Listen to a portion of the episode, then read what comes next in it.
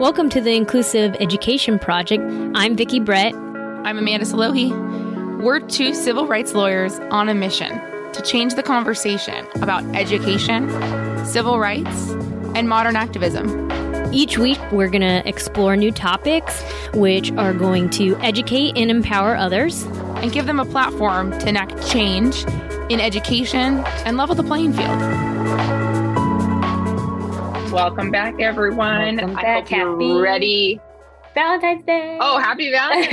Yes. well, that when this hope- drops, when this drops. yes. I hope you didn't feel too much pressure to do the perfect Valentine treats for your kids' classroom. I personally went to Target and got the smallest little thing that had stickers in it because toddlers love stickers. And that is what Logan is bringing to school. Dude, I'm super excited because like these slap bracelets are back, and I got Oh. some bluey ones, and like I'm just waiting for Blair to come home. You know, four year olds, it's just they're wild too. So Yeah. we'll see. I, they'll We got probably a be banned after this. We got a slap bracelet from a birthday party in, in one of the goodie bags. And I tried to do it on Logan and he was so upset with me. He was like, he didn't today. understand. He's Yeah. like, I am not a 90s kid. How dare Yeah, you? he's like, How dare you? It's fun. It's fun to kind of see what the Valentines are now and kind of relive it through our kids. So we, we hope you guys are are having a good one. We are continuing with our February series on eligibility. And we kind of wanted to start. I know that we had pulled up the California code, and today's episode we kind of wanted to start with a generalized definition, right? Of our other health impairment category. Yeah. Just to remember that the IDEA, the Individuals with Disabilities Education Act, sets forth the 13 eligibility categories.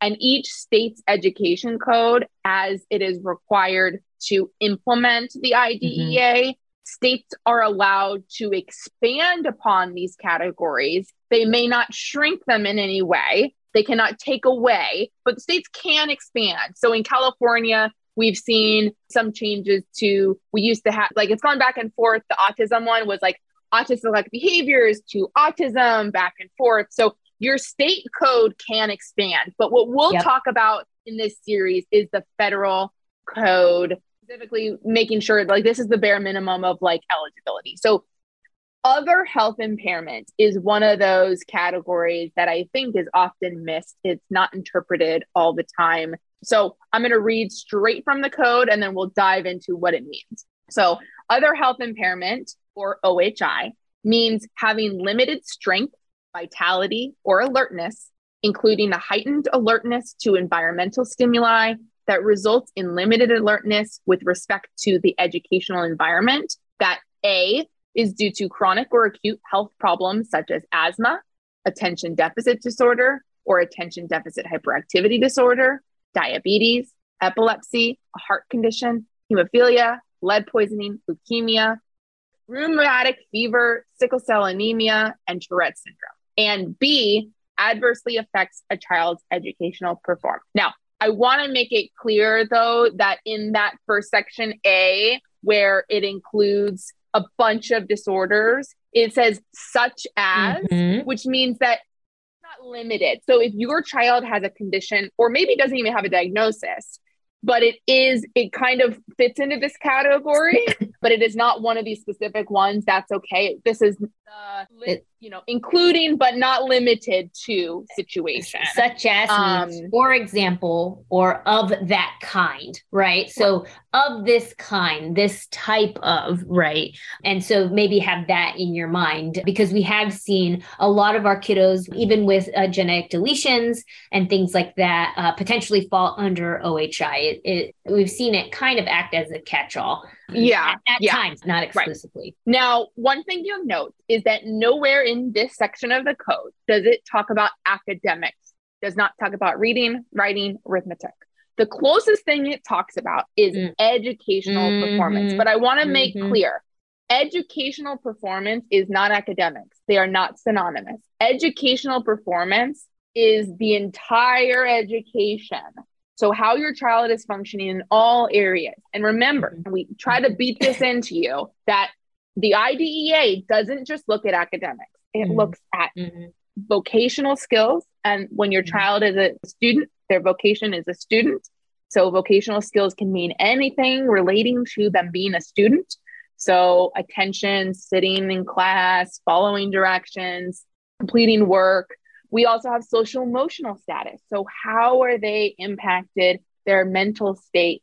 So mm-hmm. when we look and it does include attention in, you know, this specific category, but we also have kids that have anxiety disorders that would fall into this, OCD, any kind of mental health. And you may have a team when we talk about mental health that might look at, well, you have to look at emotional disturbance or mental health disorders, but that's not always true. A lot of kids. So we really are looking at, you know, it says limited strength, vitality, or alertness. So this could mean physical impairment. So we have had kids who have orthopedic impairments that sometimes fall into this category. Cerebral palsy sometimes falls into this mm-hmm. category. It has to fit in, right? Because all of these kiddos, all of these kids on that have these different diagnoses are all different. So like you could have a kid, a child who is diagnosed with cerebral palsy, who is very high functioning, whose most of their impairments are physical, and you could have the flip side where there's not as much physical, but more of in the intellectual capabilities. So it's not a given just like any of these categories, just because you have a diagnosis doesn't mean you only fit into one category or that you have to fit into a category. But when we look at a lot of these things, we're looking at um, it doesn't have to be a medical condition. So it doesn't have to be like you have a medical diagnosis, which I think some teams forget.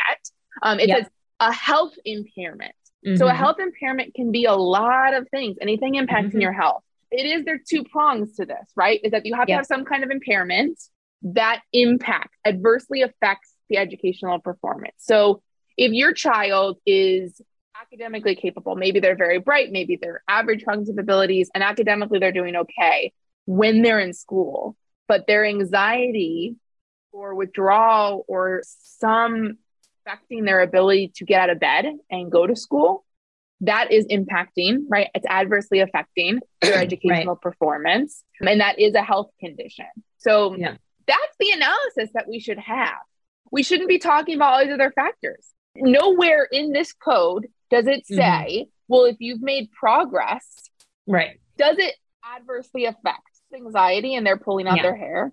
Yeah. If they're refusing to go to school, if right. they are crying in school, yeah, the crying outside of school, you can't get them to school. We're talking about a health impairment where it's like having limited, you know, at the top it says limited strength, vitality, or alertness. But then it says including heightened alertness to environmental stimuli, right? And then whatever is going on with the child, it results in limited alertness with respect to the educational environment not to the curriculum not to you know to the educational environment. What is that limited alertness? And i think that that's why they wanted to kind of give some examples right? So things that are kind of you know asthma could be that attention deficit disorder adhd add and you know a lot of times we see our adhd adhd add kiddos on 504s we're talking about the need for special education and related services. The child is going to need this because a lot of our ADHD, ADD kiddos have average cognitive abilities. And that's something that in um, a couple IEPs I've, I've also gotten as well. It's like, well, they're making improvements. This child does not have a low IQ, a limited, any type of intellectual disability, which may prevent you from making progress in certain areas. If you have average cognitive ability, you still have the potential to grow and learn. However, when you have a disability, a learning impairment, a unique need that is not being met, then your potential right. is not there. And that's what we are to see. And Endrew F. in 2017 really right. pointed out. We are looking at the circumstances of the child right. and how they are making progress, right? We need to be taking all of this information into account. And just with this one eligibility, look at how much yeah. we could cover with yeah. this one eligibility yeah. category. And remember, like nothing in here talks about if with supports they make progress you're no longer eligible. Mm-hmm. That's not in there. Mm-hmm. So last week mm-hmm. we talked about some trends that we're seeing, some things that school yes. districts are saying about how students are not eligible. So mm-hmm. being pulled out of this general education environment, requiring specialized academic instruction. There's nothing in this section that says that. So mm-hmm. our kiddos with ADHD, sensory processing disorder, you know, a scenario that often gets missed is the kiddo who has ADHD or ADD and they're hyperactive in the classroom, they're impulsive, they get up out of their seat. Maybe they have sensory processing needs too. And so they're getting up out of the seat, they're heavily distracted and they're not completing all their work. And at home, they require three hours of tutoring to get their work done. And that is adversely affecting their child's uh, performance, right? Because they are not able to retain all the instruction in class. They are missing it. They might be penalized. They might be punished for getting out of their seat too much. And so they're said that you have to miss recess. And then that's affecting their social interactions mm-hmm. and opportunities, right? They're requiring three hours of schoolwork after school, which is yep. impacting their home life which yep. then impacts school. So the, all this is educational performance. But take that scenario where that kiddo is told you need to go and get medication, and the parents do go and get medication. And let's say with medication, that child is not getting up out of their seat as often, and they maybe can sit and do homework a little bit more. Maybe they are not as disruptive in class. And so, from the time the student was first kind of looking, the family was looking at them or the IEP team was looking at them to the time where the medication is set in, it looks like progress, right? But nothing in this code precludes that child from being eligible because without the medication, right, it is affecting the performance. It is affecting a lot. So they're eligible. Just because they have medication, just because there's mitigating factors, doesn't preclude them from being eligible. And that's the problem that we often see with what we talked about last week with all of these supports the schools are trying to put in place because, you know, medication and counseling and some of these supports are not eliminating the condition and are not eliminating how the condition impacts education. So when you're in an IEP and you're going through eligibility with your team, if you have a team that glosses over this code and glosses over this analysis and mm-hmm. immediately goes to discussions about how they're doing better because we've provided all of these supports direct them back to the code and say where in the code does it say that that's the mm-hmm. analysis because it's mm-hmm. not yeah absolutely right i think that again, starting from that place of curiosity.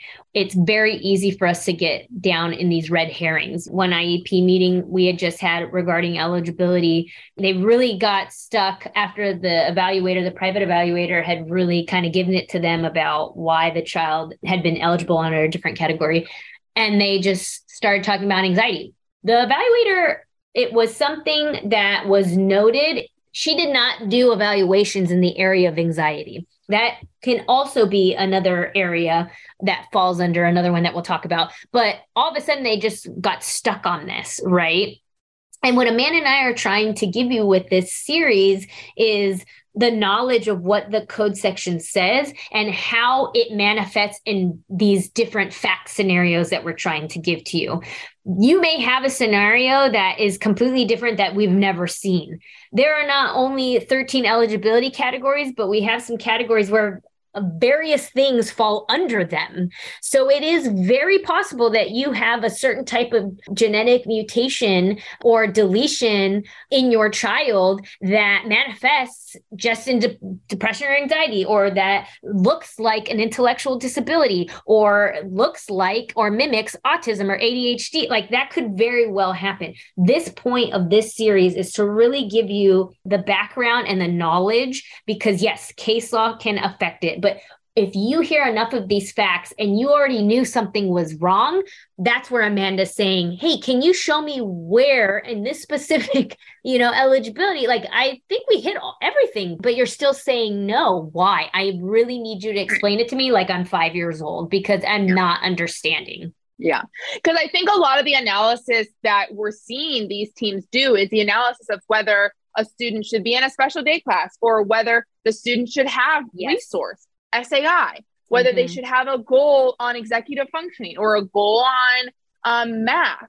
But all of that comes later. We can't get to any of those discussions until we've talked about eligibility. The eligibility discussion is very, very narrow, and we see teams go too broad on it. So, this is why, like they said, we're wanting to dive deep into these categories because I think it's important for people to really understand that the conversation we should be having with the IEP teams about eligibility is much different than the conversations we are seeing in IEP teams. So we hope that, you know, and we will in the show notes, we will put the, the statute so you can actually go look at the code if you are a visual learner and you want mm-hmm. to, you know, I actually see am. what that looks like. Yeah. If you're thinking your child is eligible for one or the other and you want to bring that printout to the IEP, you know, we empower you. So we'll provide you with um, ed code. And like I said, go look at your state ed code too, not mm-hmm. the IDEA, because some states mm-hmm. do provide a little bit more guidance and that's helpful. And, you know, we will continue to go through the other eligibility categories. So if we haven't